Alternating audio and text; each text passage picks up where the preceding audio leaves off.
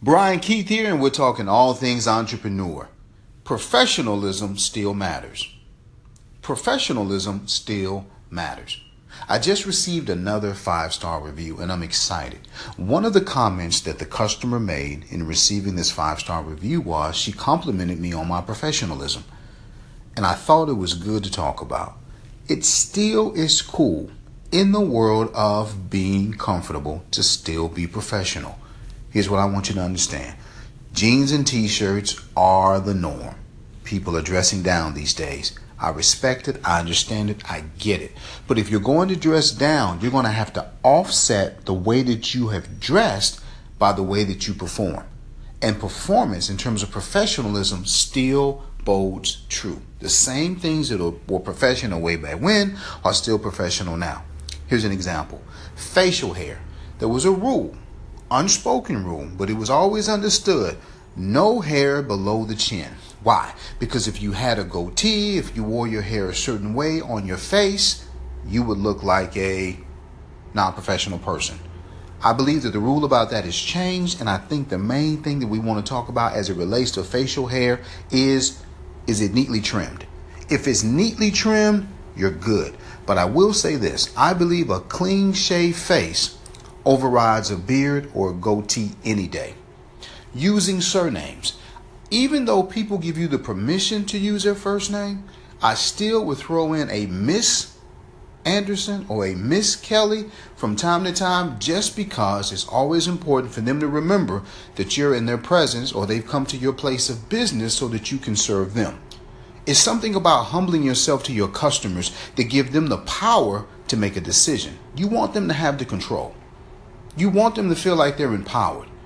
Also, be certain to ask for permission. Ask for permission to enter their home. Ask for permission to park in their driveway. Ask for permission to put them on hold. Ask for permission to leave them on the sales floor and go in the back and check on the very thing that they're asked you to get ask for their permission. Do you mind if I put you on hold?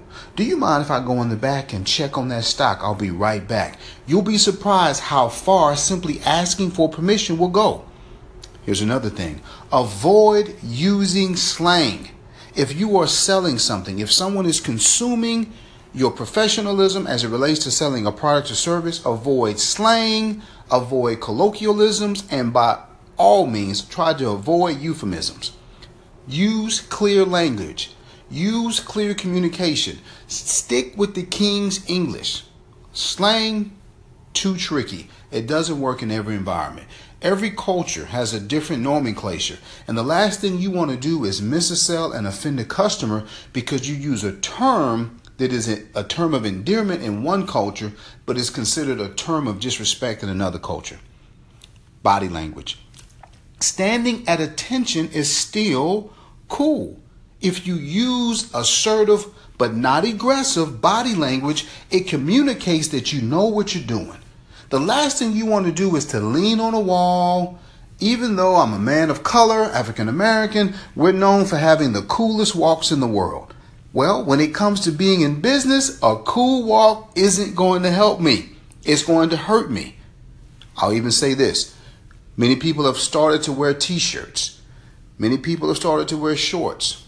Me personally, I'll never do it. I'll never do it because I see it as too difficult to overcome in terms of professionalism. I'll say this a polo shirt and slacks still sends a powerful message that a pair of t shirts and a pair of shorts can never send.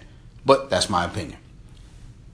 If you dress down, and you can do it because that's your right, but if you do decide to dress down, be sure to offset the fact that you dress down with the right behaviors.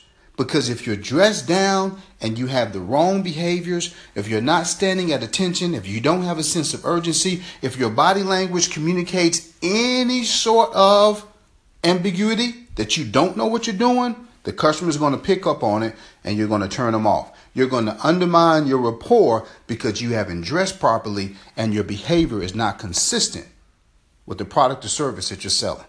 My name is Brian Keith. Thank you for listening.